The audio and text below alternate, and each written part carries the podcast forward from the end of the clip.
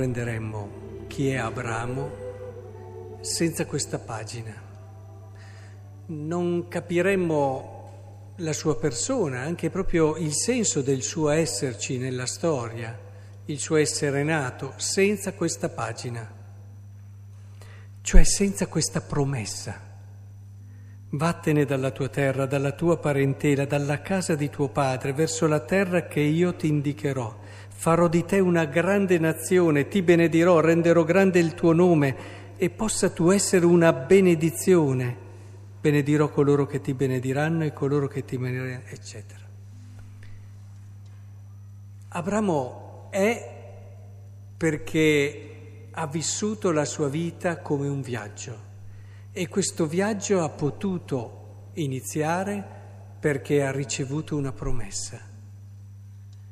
Credo che sia essenziale e fondamentale che comprendiamo questo, perché questo sta parlando a noi non ci sta solo raccontando di Abramo, sta parlando a noi. Noi cominciamo ad essere come persone nella misura in cui troviamo dentro di noi una promessa.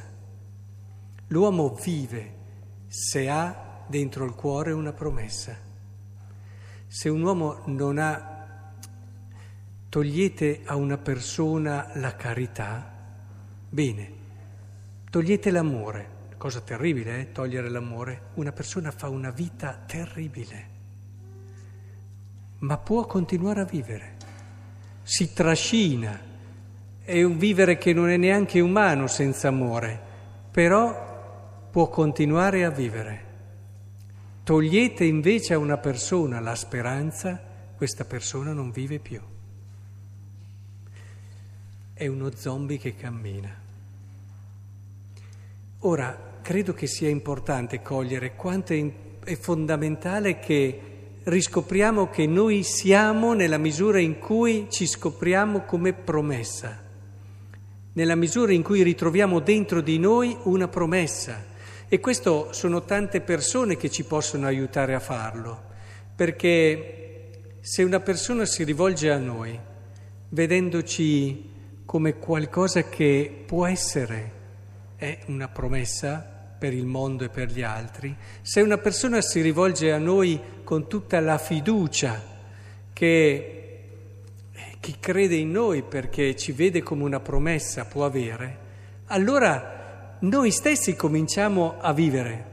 Noi siamo debitori di questo, certo, certo, eh, siamo nati da dei genitori, ma la vita, non solo quella fisica, ma quella vera, quella profondamente umana, la possiamo vivere nella misura in cui ci viene trasmessa questa fiducia, nella misura in cui noi ritroviamo l'essere promessa. Ora, il Vangelo non a caso arriva in un, in un contesto liturgico come questo, perché ce ne accorgiamo subito il modo migliore per uccidere una persona è giudicarla. Noi non ci renderemo mai conto abbastanza di quanto sia grave il giudizio.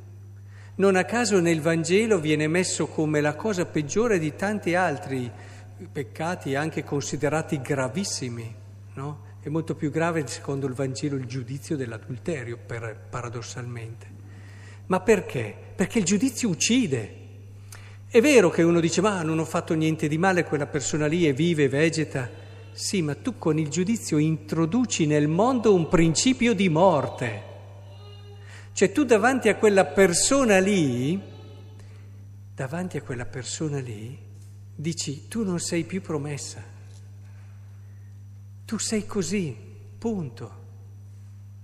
Gli togli quello che è la sua vita, rivolgendoti all'altro in questa prospettiva. Eh, invece di vedere certo il suo limite, certo il suo sbaglio, ma dinanzi al suo limite e al suo sbaglio tu continui a vedere le sue possibilità, il suo essere promessa, tu lo giudichi e chiudi. Tu non hai possibilità, tu non hai futuro. Ed è per questo che allora ci sono nel Vangelo delle parole così dure per il giudizio, che se c'è un qualcosa dove Gesù è misericordioso, eh, direi quasi tutti i peccati, però sul giudizio mica tanto. ma perché lo sa, perché lo sa che introdurre nel mondo un principio di giudizio, anche il giudizio che io faccio con la mia amica lì senza dare danno a nessuno, introduce un principio di morte nel mondo.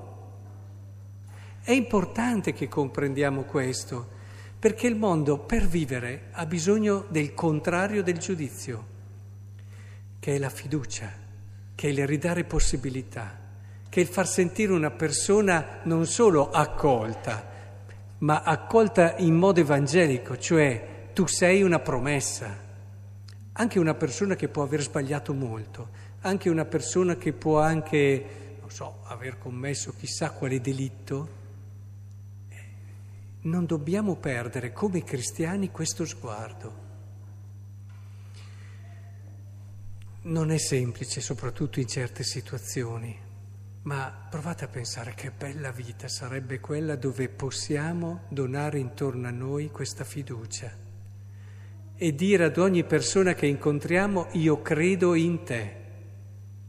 Certo non deve essere un credo in te scriteriato, intendiamoci, se una persona non è in grado di gestirsi è bene che venga rinchiusa, ma anche nel momento in cui viene rinchiusa, anche nel momento in cui è, diciamo adesso in questo periodo tu devi stare lì perché non sei in grado di fare diversamente del bene e neanche di recuperare da solo, dobbiamo mai perdere questa fiducia.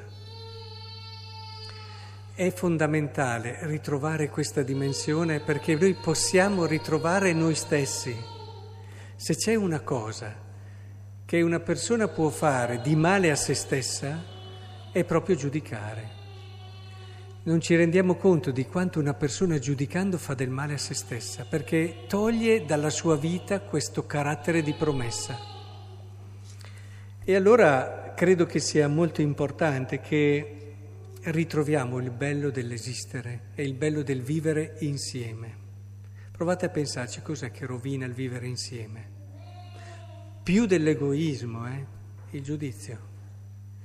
Quando tu entri in un ambiente e sai che trovi persone che anche nelle tue fragilità, anche nei tuoi sbagli, prima di tutto cercheranno in te le cose belle che hai e ti vedranno come promessa, tu vivi bene tutti vivremmo bene. Però non dobbiamo dire eh, sarebbe bello, però in questo mondo comincia a farlo. Comincia a farlo, intanto cominci già a vivere bene tu. Come dicevo prima, vivere questa dimensione ti rinnova dal di dentro, ti dà un respiro, una bellezza, rende la tua vita davvero capace di cose belle. Perché non è a caso che dopo la promessa Abramo parta.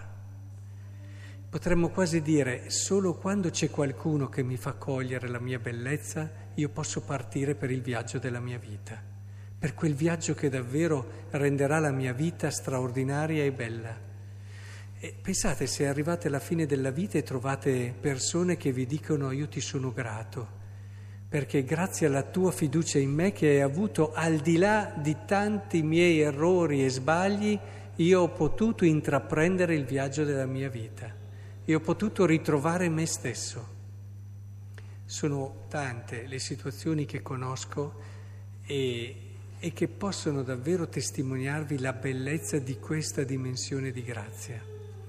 Oggi ricordiamo un grandissimo santo, San Luigi Gonzaga, un grandissimo santo che ha vissuto la sua vita con una solidità, con una virtù al giorno d'oggi poco comune che è il santo della castità, quindi è il santo che ha vissuto questa dimensione in un modo altissimo, oltre che santo deciso che pur essendo molto giovane, pur essendo molto giovane, avevano detto di lui, prima che morisse purtroppo perché ha aiutato qualcuno durante la peste e ha contagiato, si è trattato anche lui, ha contratto la peste ed è morto, però non si era sottratto a questo rischio. E avevano detto che forse era l'unico che poteva, nonostante fosse così giovane, aveva le qualità e le caratteristiche per guidare l'ordine dei Gesuiti, sapete, fondato da Ignazio di Loyola. Unico capace di poterlo succedere a lui. Poi Dio ha pensato diversamente. Però ecco, dinanzi alla bellezza di una persona, di un santo, eh, alla fine mi viene da chiedermi, ma chi sono i santi? Chi sono i santi? Se non persone che hanno, che hanno saputo riconoscere la promessa di Dio in loro, che la loro vita poteva essere una promessa anche per tante altre persone e hanno vissuto il viaggio della loro vita fondandosi su questa promessa.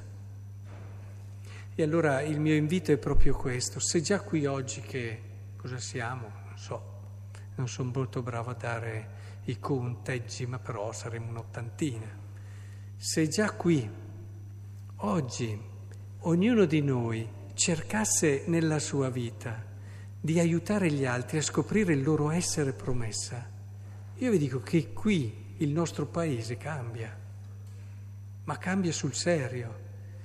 Sono importanti le iniziative di ogni tipo, sociali e, e di ogni tipo, caritative, ma credetemi che questo è essenziale, perché da questo ognuno ritrova se stesso, la sua vera anima, il suo vero valore e trova la forza di vivere la sua vita in un viaggio bellissimo. E se tutti andiamo avanti in questo viaggio, veramente si cambia il volto e il senso del nostro paese.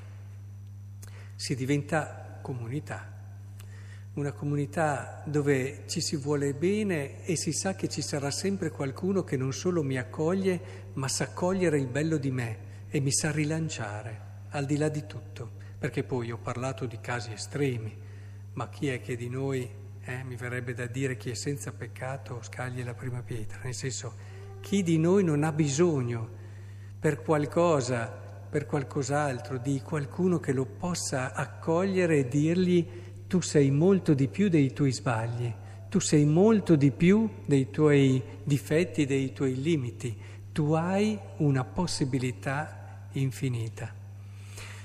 Ed è per questo allora che Gesù dice che chi giudica ha una trave, perché sbaglia l'approccio alla vita e questo è decisivo. Uno può sbagliare, ma se tu sbagli l'approccio alla vita è sbagliato tutto. Cioè chi giudica sbaglia l'approccio all'altro e alla vita e a se stesso. Per questo si parla di travi. Una pagliuzza è una mancanza, uno sbaglio che tu puoi fare, ma se sbagli il modo di rapportarti alla vita è serio.